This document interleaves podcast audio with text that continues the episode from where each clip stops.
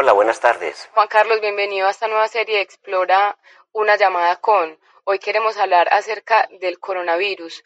Eh, mi primera pregunta para ti es, ¿qué es un virus? Un virus es un, un organismo, entre comillas, muy pequeñito. Muchos virólogos no lo consideran que está vivo. Y se puede decir que no todos los virus producen enfermedad. De hecho, la mayoría no lo hacen. Solamente producen enfermedad cuando estamos alterando los paisajes ecológicos usualmente. Y hay otros que ya traen una historia más vieja. Entonces, eh, es eso, es un microbio muy pequeñito, lo más pequeño que hay, que puede portar vida y que además produce infecciones. Juan Carlos, ¿y cómo evolucionó este coronavirus y por qué hay tantas alarmas? Bueno, la, la evolución del coronavirus en este momento es, es, estamos varios científicos conectados en una página web donde se están poniendo las actualizaciones. Lo último que se sabe es que parece que provino de un murciélago. Entonces, realmente esa pregunta, ¿cómo evolucionó? Es lo que nosotros hemos estudiado durante, durante años para otros virus emergentes en Colombia, como el dengue, que es un virus también emergente. Pero es difícil de comentarlo. Fundamentalmente lo que se trata es que los virus de forma natural están en los ecosistemas, en unos animales, y cuando nosotros alteramos los ecosistemas, alteramos las poblaciones de otros animales, y con ello lo que hacemos es provocar el aumento de la población de los virus que están en los reservorios naturales. Entonces lo que se produce es el salto de barrera de especie. No sé si es casualidad, pero ¿por qué hay tantos virus que se originan en China? ¿Por qué en China? Yo creo que, que es en China por lo que allá hay muchas más personas. Hay, por ejemplo, en esa provincia de, de Wuhan hay once millones de personas. Entonces, lo otro que tienen ellos es que las prácticas de mercadeo y de, y de contención biológica y de higiene no tienen todos los controles como tienen acá. En China, por ejemplo, se originó la gripe hace como cuatrocientos años. Y también se originó el primer coronavirus, que fue el del dos mil tres, el del SARS. Juan Carlos, ¿y cómo ocurre exactamente esa transmisión de virus de animales a humanos?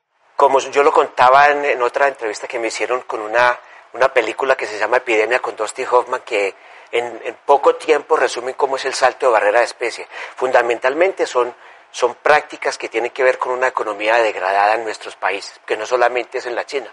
Entonces, sobre todo es cacería furtiva, y los cazadores conviven con los animales mucho tiempo, con animales salvajes. Los animales son los portadores naturales de microbios, eso son lo que se llama un reservorio.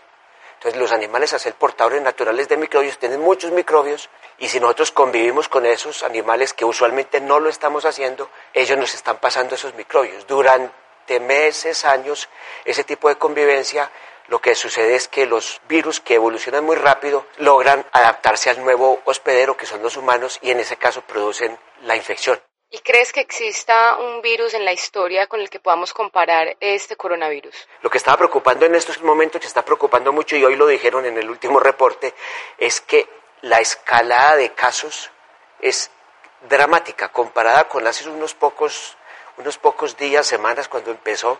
La cantidad de casos que hay ahora es mucho, entonces la virulencia está muy grande, o sea que el virus tiene una tasa de virus, o sea, tiene una tasa de transmisión muy alta, es muy virulento, o sea que la comparación con la gripe española posiblemente no sea tan buena, porque puede que sea más mortal, más letal que el de la gripe española. La gripe española mató más, entre dieciocho y veinte y pico de millones de personas en Europa, eso fue en mil novecientos dieciocho. Pero en esa época no había medidas sanitarias como hay ahora, ni tampoco sistemas de comunicación para hacer la contención de las personas y, las, y la cuarentena. Y lo otro es que la gripa se transmite de persona a persona, y este virus también se está transmitiendo de persona a persona. De pronto, también para terminar, que cómo evolucionó. Decían que venía de un mercado de, de, de, de mariscos y de frutos del mar, pero ahora por las filogenias, en los últimos reportes, Eh, cuando se examinan esos árboles filogenéticos, se nota que se parece más el virus que tenemos ahora a un virus que habitaba en los murciélagos. Juan Carlos, muchas gracias por acompañarnos hoy en, en esta serie Una Llamada con. Eh, nos alegra mucho contar con la voz de los expertos, y yo sé que es muy importante también para los que nos escuchan eh, resolver dudas y aclarar como la situación con este virus. Eh, feliz tarde y muchas gracias. Listo, muchas gracias por la invitación a... al programa Una Llamada con, y un saludo especial a todo el personal de Explora, y felicitaciones, abrazos.